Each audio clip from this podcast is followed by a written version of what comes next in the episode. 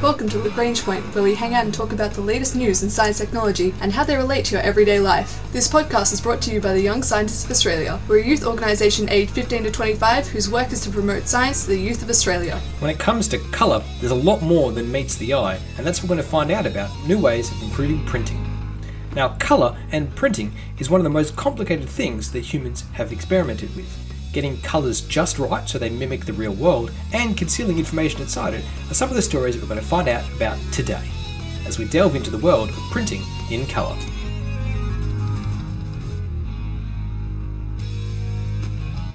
When you try and talk or explain colour, you can get into a very subjective and interesting discussion. Talk to an artist, and they can tell you all the different ways, the colour combinations sympathetic to each other and work well together. If you talk to a computer scientist, they'll ask first what standard you're using and then what type of screen you wanted to display it on. When you try to refer to color via a hexadecimal, an RGB value, a CMYK value, it gets very complicated very quickly. And a lot of people pay a lot of attention to this from high resolution monitors with specific color calibration techniques to make sure you're seeing the color on the screen as it would be in real life to super high quality printers. But there's a lot of science that goes into determining what colours that are actually seen on the page and on the screen. And it comes back to the limitations not only of the human eye, but also of the printing materials themselves and the process for printing or displaying them on a screen. Now, the current colour range for computers and printers is mostly based on, for general printers, not uh, commercial printers, sRGB or Standard Red Green Blue Colour Space. That was developed around 1996 by Microsoft and Hewlett Packard. The problem is, as many artists or other people in publishing will tell you, that the hues inside the sRGB system is only a subset of colours that the human eye can see. The human eye can actually see a lot more than is actually easily reproducible in printing or screen display. One of the reasons why the real world often looks better than the digital.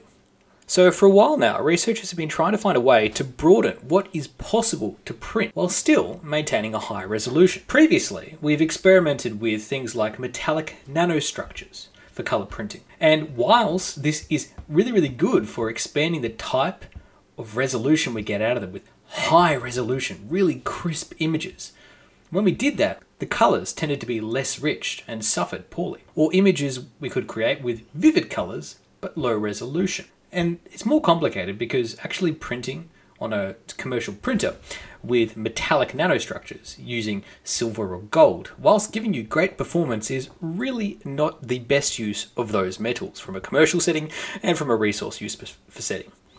So we like to use other types of materials, something like silicon, which is incredibly common and easy to handle and mass produce. But in general, when we've tried printing methods with silicon, most of the time it's had poor colour saturation, and it hasn't really had a good range of colours that it can encompass. But a team of researchers have recently published in the American Chemistry Society's journal Nano Letters and have put together a new method that expands what's possible using silicon nanostructures instead. And this research was led by Zhou Lian. And so what they did was they took lots of different size nanodiscs. So that's small discs made of silicon on the scale of 10 to the negative 9 meters. And they moved them inside and outside of a structure, close together and further apart. And when they did this, they could try and find the best size disc shape and the best distance between them. Then they printed art, an art piece actually, onto that silicon lattice and coated that with an anti-reflective layer consisting of silicon nitride. Now, the that final step is very, very interesting. That anti-reflective coated substrate was actually applied to mimic the colour range visible to the human eye. So basically, it acts as a bit of a filter to make sure that we're only seeing colours and reflected back colours that the human eye can pick up, so not wasting any wavelengths.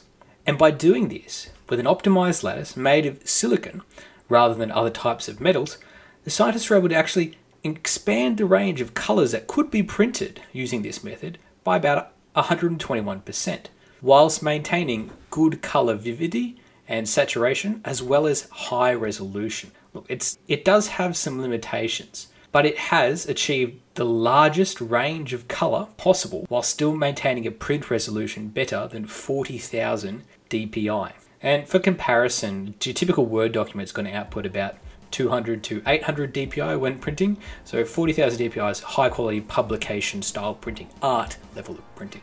So this is some really, really fascinating work that's being done to try and expand what is possible with colour and printing to find a better way to represent the real world on paper. There's some great work being done out of Singapore University of Technology and Design.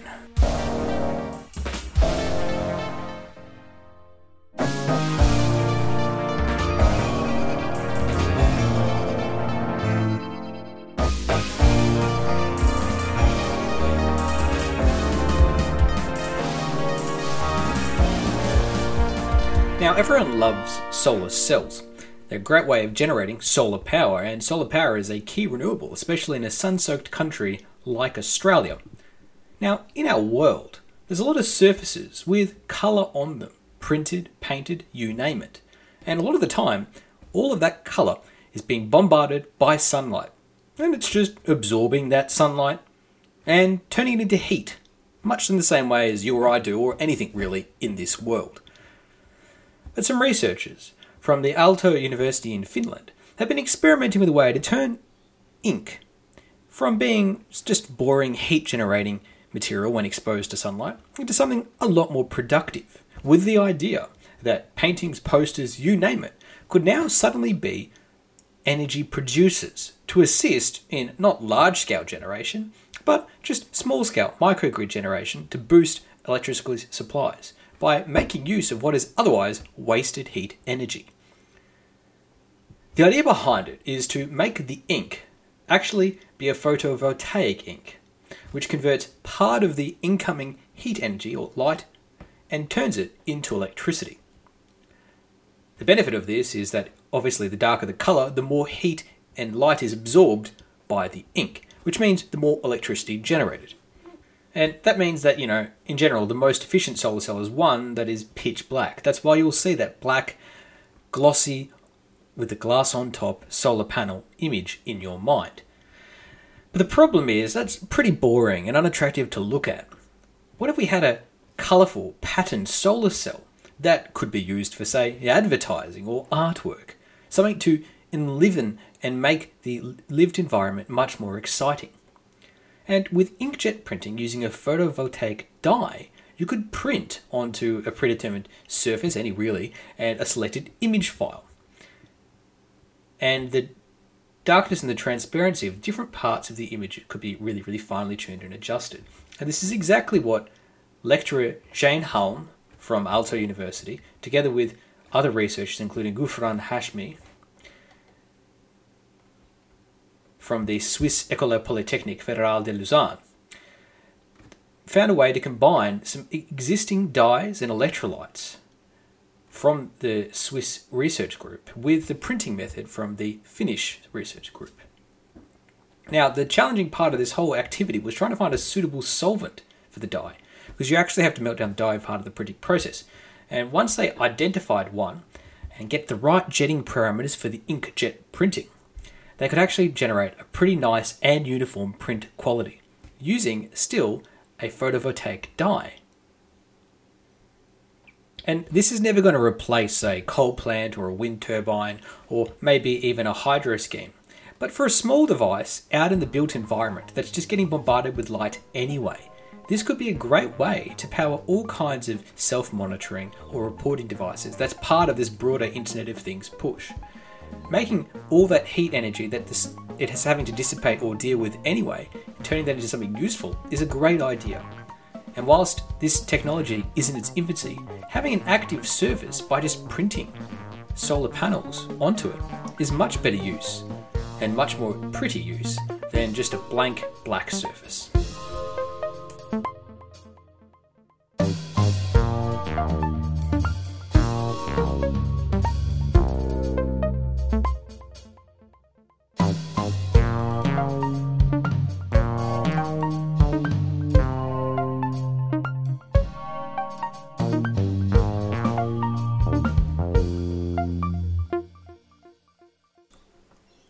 Printers serve an important role, and they have for hundreds of years now, and that is to convey information to people in an efficient and clear way.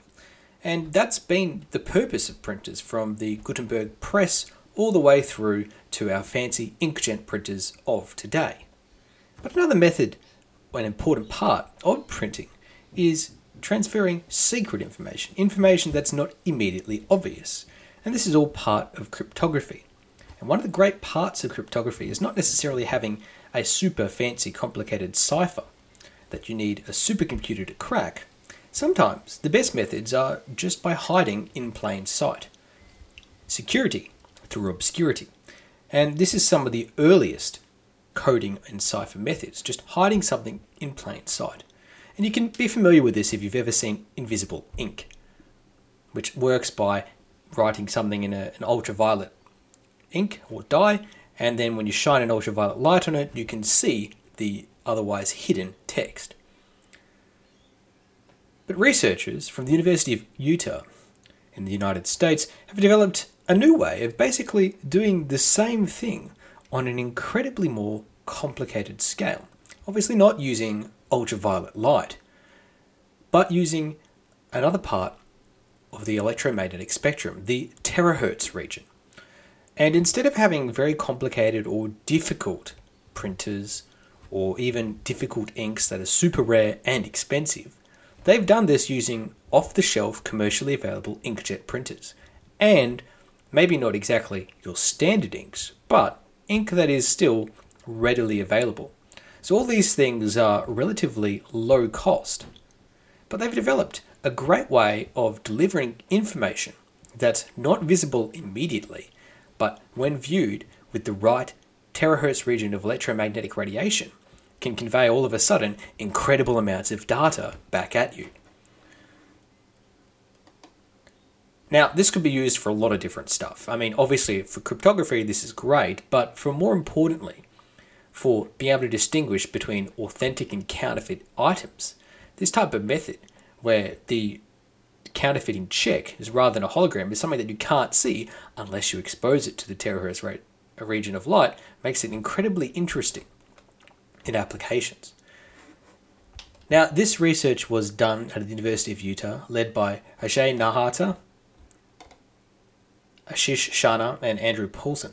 And they looked into ways to use basically less than $60 printers and relatively cheap ink to print what are effectively QR codes onto a surface. Except the ink they were using was not your run of the mill ink. They basically used a silver and carbon mix, a multi-metal mix, to achieve this. And and what they did was actually they used silver and carbon ink to print an image that consists of lots of small rods, maybe about a millimeter long, and a couple of hundred microns wide. What they found is by varying the fraction of silver and carbon present in each of those rods, you can change the conductivity of them.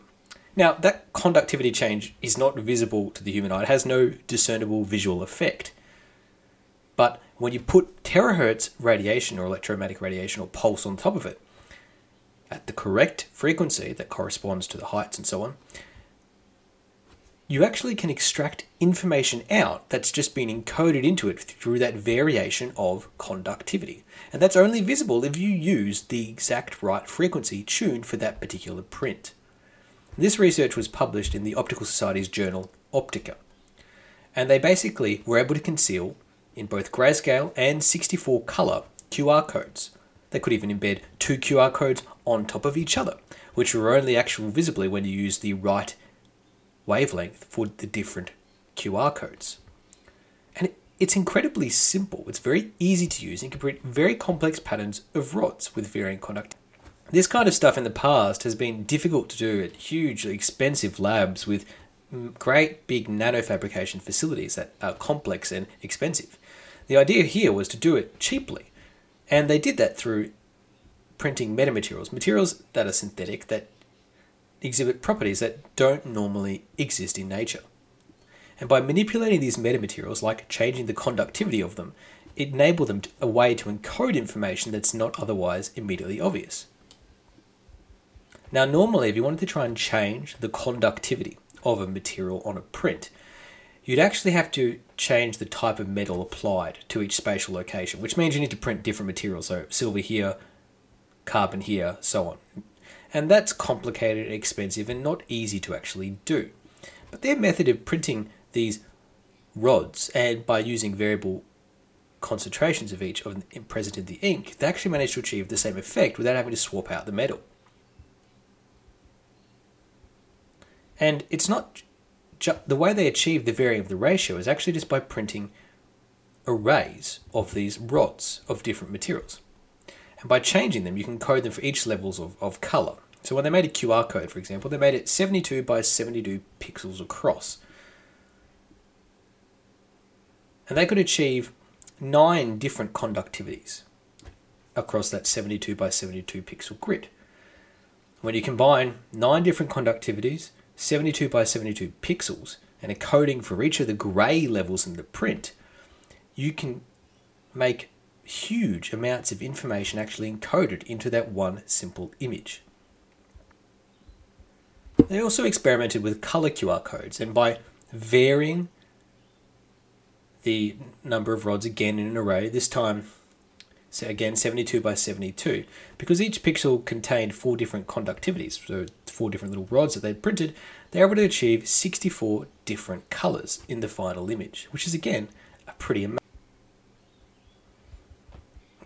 now they did that with a $60 printer and they can achieve a resolution of about 100 microns not great almost visible to the human eye but with a slightly better printer a 20 micron resolution should be possible and this means you can embed huge amounts of information into a really large canvas or a really small canvas.